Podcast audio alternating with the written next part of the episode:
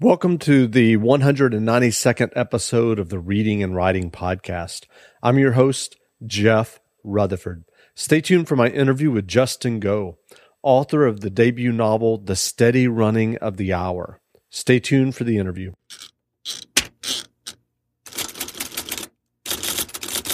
Well, welcome back to the Reading and Writing Podcast. My guest today is Justin Go, author of the new novel, the steady running of the hour. Justin, welcome to the podcast. It's great to be here. Thanks. Great. Well, can I have you read the the first couple of pages of your novel, The Steady Running of the Hour? Absolutely. Um, yeah, I'll just start with the. This is the prologue, and it's called "The Fortune." The letter came by courier last week. I knew when I touched the envelope that it was fine stationery. I knew from the paper, the porous surface of pure cotton rag, the watermark that shone through as I held it to the light. The letter's in my bag in the overhead compartment, but I imagine the cream fibers, the feel of the engraved letterhead. Twining and Hooper, solicitors, 11 Bedford Row, London. The courier knocked at my door, the letter and a clipboard in his hands. He asked for my name. It's a special service, he explained. Cinder requested we check ID. I showed the courier my driver's license and signed the delivery bill. He set the letter in my hands. On my kitchen counter, I pulled the plastic zipper of the express envelope. Inside there was a smaller envelope of cream bond stock. I read the letter, standing over the sink. Dear Mr. Campbell, I am trustee of an estate of which a substantial portion remains to be distributed. Information has recently come to light that suggests a significant connection between you and the named beneficiary. As we could find no current telephone number for you, we've dispatched this letter to your listed home address in the hope of making urgent contact. I cannot stress enough that the proper resolution of this matter is our utmost concern. Accordingly, I would be most grateful if you could telephone me at your earliest convenience, reverse charge, using the direct dial number listed above. For your own benefit, please retain this matter in the strictest confidence until we have had the opportunity to speak. Yours sincerely, J.F. Pritchard, Solicitor, Private Client, Foreign on behalf of Twining and Hooper, LLP. Great. Well, if someone listening hasn't heard about your new novel yet, how would you describe the steady running of the hour? Yeah, um, well, it, it sort of starts with that letter I just read, and it's about a young guy. He gets he, he these London solicitors reach out to him and say, "We think you might be heir to this fortune." Um, it was left by a, a, British mountaineer who was also a soldier in World War One um, to to a woman that that was his lover during World War One. And if if the young American um, can prove that he's related to this to this woman, then he can inherit the fortune. And so uh, it's sort of a quest story involving the young man who goes to Europe and tries to find out about this past, and then it switches between that past and and I mean between his quest and the actual past. Um, World War One and the 1920s Everest expedition, and, and really the, the relationship between Ashley and Imogen, the, the two historical characters. Gotcha. And and as you just mentioned, there's this historical uh, section or timeline in, the novel which involves World War One and the early attempts to to scale Mount Everest. Uh, do you do you remember what sparked your initial interest in, in those historical events or eras? Yeah, um, I mean, in the in the case of Everest, it was really like I think I got interested when a lot of people did, honestly, during the '96 Everest disaster and Into Thin Air came out right after that and I was in high school and I I read about that and and then I started wondering, you know, like why do people climb mountains and just some basic questions about you know what is it like to be a mountaineer. But then I also started that book and other things made me aware of, of George Mallory and the the first uh, attempts to climb Everest in the 1920s, which which were which is just a t- totally different world and very romantic in certain ways and, and shrouded in mystery because they don't know whether Mallory disappeared on his on his summit attempt in 1924, and it's it's possible that he might have actually climbed the mountain first um, before Sir Edmund Hillary. So I guess the sort of mystery and also romance of, of the mountaineering of the 1920s was was one of my ways into the story. And in terms of World War One, I, I mean, was that just um... this? Yeah, very much the same thing. Um, it's like they were separate interests that only came together at the last moment. I, I had you know, read about the war and been interested in it since I was a kid. I read All Quiet on the Western Front when I was in school. And I, I mean, I never really thought that I was an aficionado of it per se, but I, I'd always felt sort of tied to it almost like I, as if I had some sort of personal connection, which I didn't. I mean, I grew up in Southern California and I don't know that I have any relatives who even fought in it, but it, it always really intrigued me, you know, the mud and the trenches and what we think of is is the you know war on the Western Front. And and at one point, I, I, was reading the letters of Wilfred Owen, the war poet, who's um, where the book gets its title from one of his poems, and and I realized, you know, I was touched by their beauty, and at some point I realized that all the people who had been in the 20s Everest expeditions had also gone through the war, and it seemed like such a powerful set of experiences to go through. And I, I kind of, that was that was when I first started thinking about, well, what were their lives like, and what would it be like if if something from the past came out and touched somebody in the present. Sure, sure. So, so when you started thinking about that, did did you do a lot of research before you started writing the novel, or did you start working on it and then kind of uh, figure out what you needed to research as part of writing the novel? what was that process actually, like? actually, actually, I, I I probably should have done what you suggested and um, figured out what I actually needed to know instead of just blindly researching. You know, I think, but that's part of the process, you know, because it's really unclear what you actually need to know. And I'm kind of going through this um, all over again, you know, every time you start a new story, because part of the process of of writing a historical book is figuring out what really interests you. Um, even if you say you knew that you were writing a book about uh, Everest or about the war, you know, you you need to find your characters, and so you want to know, you know, what social class are they from? What are they interested in? What kind of music do they listen to? Everything about them, you know. And so that it started off very, very broad. So I, I did start researching before I started writing, but it, I very quickly started writing mm-hmm. and kind of was researching and writing continuously. But so I tried to write the parts that I could write. So I wrote a lot of the parts involving Tristan, and the present day character. And sometimes I would write scenes where I didn't know, you know, all the details, and then I the historical details for things, I would fill them in. But I felt tremendous pressure to get the details right for the for the Everest, and especially for the war stuff. And so those those scenes were written uh, nearly last. But the research was a, a never-ending process. I mean, I was researching up into copy editing, so not even that long ago, I was still in the library checking things. Sure. And did and I'm I'm curious. I mean, given that, did you did you have anyone? Uh, uh, did you have any kind of um, early readers or proofreaders with knowledge of those events, or or, or? No, and in fact, you know, I that what you got that would have made it a lot easier. Uh, I had no readers. I had no readers of any kind. Not even, not even really fiction readers. You know, it's just to read for for the prose or for the story or whatever. Because I was really out of my own. I, I didn't. It was a really personal project, and it only sort of turned the corner at the last moment. Even though I was committed to it, I I, I, never, I didn't show it to anybody until I was done. Sure. And I didn't. I, I'd never taken a writing class, and I, you know, I felt I was scared about you know what it meant that I what what I was doing, what it meant, and whether whether it was working. And so probably the last thing I would have wanted to do would be to show it to an expert um, in in any field. Sure. But sure. I you know eventually I had to. Well, well, get an agent and all that. Well, well, that that that's kind of interesting. I mean, so so tell me about that. I mean, um, you you said that you had had never written or taken a writing class. So what what kind of made you decide? Um, I'm going to sit down and write this novel that's kind of you know uh, a quest novel from the present, but with this historical uh, background and timeline. What what was that process yeah. like for you? Yeah, I mean, I had written um, a little bit of a kind of. I tried to write a novel before, but I, I, I, I, it was definitely like a very amateurish thing where I just, I had lived in Europe and I had sort of a bohemian life and I'd met some inspiring people who encouraged me to write. And so I had done that, but then it had just been like a hobby, you know, and I, I hadn't studied creative writing and I'd never written a short story or anything or published anything. So when I started writing this this book and I got the idea in my head, you know, reading that historical stuff, a lot of it just came out of I don't know, some personal desire to to have more from my life, you know. Writing it just on the side after I got home from I was working at a law firm in New York at the time and I'd get get home and write on the evenings or weekends or start plotting the book. So it wasn't clear. I mean, although I believed in the book on some level, it wasn't clear that it was going to become something as serious as it did. It, it was sort of an ongoing process by which it gradually kind of gathered momentum. And then eventually I thought, oh, I'm going to quit my job. And I quit my job and moved to Berlin to write it. But even as I was doing that, I, I didn't really know what, you know, I, I didn't, I didn't quite believe that it was happening. Um, and uh, yeah, I mean, and and I had to learn how to how to as far as the actual writing of the novel goes. You know, I I had to learn by I basically learned by trial and error, the old-fashioned way, I suppose, where you learn from reading. You know, you I would look at books to see how how the writers that I admired, who were for the most part, you know, dead anyway, I'm gone, um, did stuff, and I, you know, and that that was my that was my model.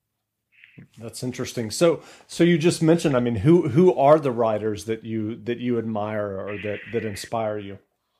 Um, a lot of uh, early 20th century stuff. So really the stuff from this period. I, I like Hemingway and Fitzgerald and Faulkner, the, the American writers, and also the British, um, uh, Virginia Woolf, um, E.M. Forster, and, and uh, later people, George Orwell. So uh, you know, a lot of kind of a, all different kinds of people, really. I mean, I, I guess I, I, I suppose you could say that I sort of took what was useful from different people. And in a way, sometimes I really admiring a very, I, I admire a very kind of clean, sort of stripped down prose style like mm-hmm. Hemingway or Orwell used. But at the same time, I would find myself going off into something much more flowery sometimes, and I would try to cut it down. So even what you read doesn't necessarily, um, I mean, w- what comes out of you is sometimes surprising. But but I think I really started. I I wrote this book because I had this sort of same taste as the period that I'm writing. You know that the kind of the way that they used to write then, and and since I didn't really read it later stuff, it it really became you know like an organic style almost. Like like I was I was influenced by this stuff because I was reading it for historical sources, but it was also just the kind of writing that I grew to like. Um, but I also tried to maintain in the book there's somewhat of two distinct styles because there's Tristan's story, the American story, which I think I tried to make a little bit more American and sort of like uh, taut, you know, and terse and kind of uh, shorter, and then the the third person style, the historical style, which which is uh, uh, probably a little bit more, um, I don't know, a little bit more descriptive, I would say. Gotcha. And and how how long was that that process that you just described of where you were, um, you know, starting to to to do the research, and then you started writing, and you were working at the law firm, and and uh, until you kind of, I guess, typed the words at the end. um. From, well, yeah. From I, I would say, God. I mean, it's it's the thing is, is the, the the timelines are never as neat as they as they sure, sure. sound. From the moment that I started, that I had the idea of the book until now, is about seven years. Okay. Um, and so from the moment that I started writing the book, I, I would say it was about a year before I quit my job and moved to write work on it full time. And, and I was, and that, and I would say that when I moved to Berlin after the, you know, in the, in the second year of the book is when I wrote most of the first draft, and then I probably finished it in around the third year. Um, and then I spent, you know, two years probably revising it first with my agent and then with my editor. Um, and then there's probably a year of sort of uh, copy editing, sort of cleanup and other things, you know, stuff like that. Um, so yeah, that so in the end, it, it somehow kind of a, with with other delays at various points, it sort of goes into seven years. But but uh, yeah, I mean, it's there was it wasn't like there were always moments in which you were working a lot harder than others, I suppose. Sure.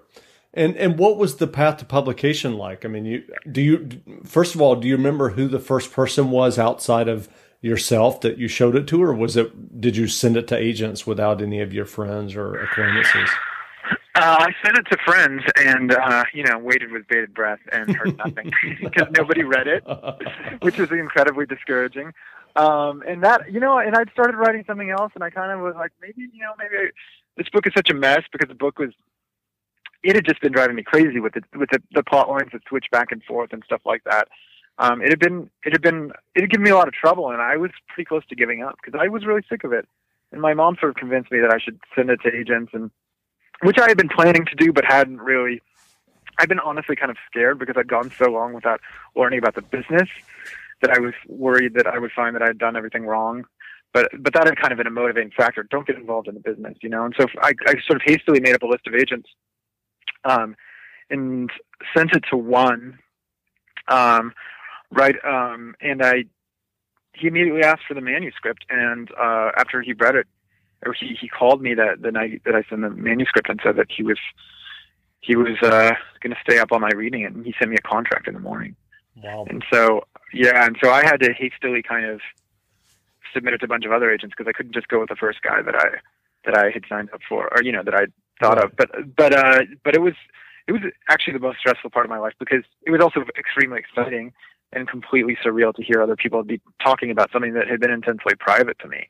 You know, it's like people reading your mind. These characters felt like they were just, in, you know, mine, and suddenly, you know, other people were talking about it as if it was a real book.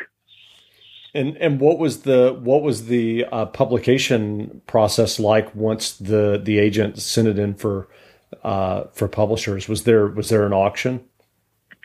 Yeah, yeah, but I mean, again, uh, you know, it kind of went through these cycles where, sure. you know, I got my agent, and it was, you know, I went to New York and met agents and chose one, and that was super exciting. and then we sort of worked on it forever, and it was really boring. and I was out on you know in my writing game for a while, and then and then suddenly you know the manuscript was finished, and, and then it was another exciting thing where it went to it went to auction, and um, I talked you know I, I talked to the the people who were bidding, so I had I don't know seven or eight conversations with with editors who were interested in the book within a, a week or something, um, which it made it very difficult to get to get them all straight because they were um, a lot of them are were the same age and they were almost all women. And um, but you know, and so it was very exciting though. And then you know they would tell you what they thought about the book and well, you know what they thought maybe they would like to work on, and you would say whether you were comfortable with it and stuff. And and then it went to auction, and then you know we decided to go with uh, Simon Schuster who published the book. But yeah, it was it was a tremendously exciting period. That, that's amazing. So so did any of your friends end up reading the manuscript? Yeah, of course. I found out later that one of my friends had actually read it like when I first sent it out, and she was like, "Oh, I thought it was so good," and I was like, "You read it? Why didn't you tell me? I could have used it before." um, but yeah, I mean, although I have to say, on the other hand, also, you know, some people I think, like I, I another one of my friends, uh, right before the, uh, I think it went out to to agents, and I was getting it signed. Who was one of my best friends, and, and really supportive. So told me, "Look, I don't think the book's ready." Um, and he knew something about the publication process. He said, I don't think it's ready and I think you need to work on it. And, you know, you need to change this stuff. And I think in a way he was right because he anticipated some of the things that have been changed. But I also think when it comes to your friends, they might not always be the best readers because they can't see it. I don't know. Sure. You know, their perspective is different. It's like I, you're kind of reluctant to be a friend as a writer. Yeah. Yeah. Well, well, uh, are you comfortable talking about what you're working on now? Yeah, but there's not that much to talk about, unfortunately, because because I haven't um I haven't gotten too far. I, I'm I'm just I'm more I'm I'm working on another historical book. I mean, I sort of thought about doing other stuff, but I think I'm going to do other stuff later. Sure. I'm going to do one more to sort of ma- try to master the form since I spent so much time working on on it before. But I think it'll take place just in the past in the 1920s. The later, so it sort of starts when this one would ends. This book ends in the mid 20s, and which is right really on the cusp of the very exciting period of the late 1920s, you know, the crazy 20s. And, and in Europe, that meant, you know, expat artists on the left bank and, uh, you know, cabaret in Berlin, and, but also pol- political instability and the lead up to the Second World War. So it'll be in the 20s and 30s and all over Europe probably, and will also, I think, involve some adventure, what, you know, what we might call adventure, like, like this other book. Um, but I, you know, I, I'm right now, again, at that stage, we, we were talking about earlier with the, where the, I'm looking at a sea of research and I I'm trying to narrow it down to the to the, the story that that really calls to me because I know I'm going to be working on it for a long time. Sure, sure. Well, well, well. Given your success with with writing and then and then getting uh, the steady running of, of the hour published, um, do you have advice for other writers who who may want to get their own stories or novels published? Yeah, definitely. I mean, I, I think I would say that on on the one hand, it I think it really helps to to to work hard on your stuff and bring it up to a very you know to the, to the best standard that you you can. Um, I certainly tried hard to bring the prose quality up to the standard, the, the best standard that I could for my book. You know, after I'd finished, I, I just I just line edited the the words themselves over and over again. And so when I finally submitted to agents, I think I think you know the writing was as good as I could make it. But at the same time, you know, you can't you can't stay. It's a tricky balance between between you got to do the best you can, but you can't. At some point, you got to be brave and just show it to other people. You know, and I think uh, a beginning writer is always sort of walking the fine line between you have to be humble, um, but you also have to believe in your stuff. You know, and and you have to be willing to learn from everybody and to to sort of take advice. But on the on the other hand, I think um, you have to also have some. You know, you have to have some drive. You can't you can't um, just do whatever everybody says. Otherwise, you wind up with you know like a Hollywood movie, which is written by a committee. I mean, great great writing is the product of one person's person's uh, intelligence. Um, so I think you know I, I guess I guess in the end though we we all have to believe in ourselves because you know if the book hadn't been picked up or if all this stuff could, hadn't happened the whole time that I was writing this book, you know I really didn't think anything of myself. I really I, I was afraid to call myself a writer and now I call myself a writer, and all I'm doing is going around on book tour. You know, um, so I, I feel like you know, on some level, you can't let you can't let the world decide whether you're a writer, and and although you should be willing to learn, I think I think you also you, you should try to take pride in what you do and just and just let yourself be a writer and and and and, and work and work through it and be patient Um, and because you're, no matter where you get, you know, whether now that my book is published and stuff, there's always going to be ups and downs, and you can see that in the careers of all the great writers. Sure. There were moments where, you know, Hemingway or Fitzgerald, you know, Fitzgerald, when Fitzgerald died, The Great Gatsby, the original printings were still in the Scribner's warehouse. They never even sold out of them. Does that mean the book wasn't good? Now it's like this great classic. And so, so, I mean, you can't leave, you can't leave your, self, I guess what I'm trying to say is that you can't leave your self-esteem or your sense of worth as a writer, um, up to, up to the world. I mean, you gotta, you gotta, you gotta learn from everybody, but, but also believe in your work and just be pleased that you did it at all and I'm I'm that's something I try to re- remember every day because it's hard. Right. So so what was the what was the process like for you once Simon and Schuster uh, purchased the book? The the editing process was that was that difficult for you, or did you welcome it after so long of working on it yourself? Well, actually, the thing is, and I, in my case, and I think in a lot of people's cases, um, you do a lot of editing with your agent now. Sure. Because because of the nature of the publishing houses that's Yeah. changed and, Yeah. and for various reasons. So so I did the I, I would say that I had already been working editing the book for almost a, year- for about a year with my agent right. by the time it was sold, because that agent wants to get it in the best shape possible for sale. So I was really familiar with the I mean the editing process of my both my editor and agent was pretty was pretty much a very it was a very kind of cordial written process involving back and forth with the draft and, and editorial letters and emails and some phone conversations, but it was not it was not some kind of you know like screaming match over whether or Oh, not yeah, yeah. I could do this or that. You know, I mean, or even you know, it was just not that dramatic. I think a lot of it was really focused on, um, let's say, like character motivation. Sure. It wasn't like we're going to change this. It was, we need to change this plot element. It was more like we need to understand why this happened Yeah. and we need to you know we need to show this this development in a character in this way or that way which which is a good challenge and you know i learned a lot from it i would only say that the only hard part about it is just especially if it's your first book you're just waiting so long for it to come out Yeah. you know i mean um that it, that, it, that was that was the frustrating thing I, I think that hopefully i'll be more patient with this one because the book's already out and you know i can tell people i have a book and and whatever but it you know it's i think i think uh sometimes i would i would get down on myself and think gosh, you know, seven years just to do one book, and so and so can write a book in a year or whatever. But I mean, it, you can't think that way. And in the end, of course, most writers are not remembered for a shelf of books, but for one or two books. So, Sure. So so what are you reading now? Oh gosh, um, I'm reading so many books uh, at once. I'm reading uh, the book called The Word Exchange.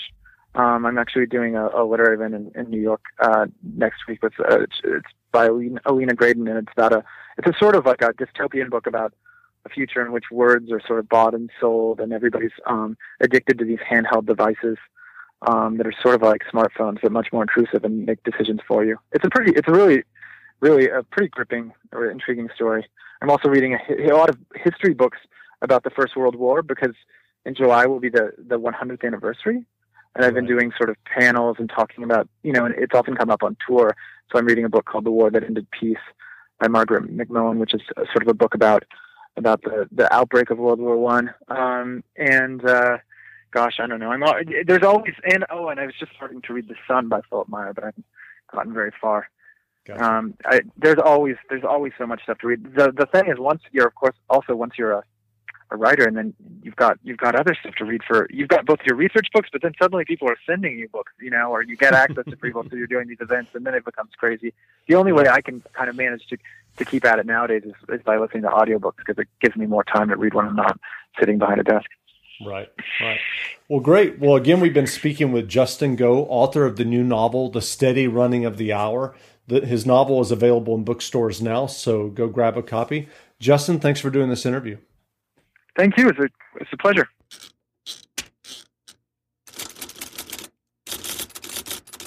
Sick of being upsold at gyms? My guy, you're currently a base member. For $90 more, I can upgrade you to our Shred membership. For 130 more, you'll be a Swole member. And for just $300 more, you'll reach Sweat Platinum. At Planet Fitness, you'll get energy without the upsell. Never pushy, always free fitness training and equipment for every workout. It's fitness that fits your budget. Join Planet Fitness for just $1 down and $10 a month. Cancel anytime. Deal ends Friday, May 10th. See Home Club for details.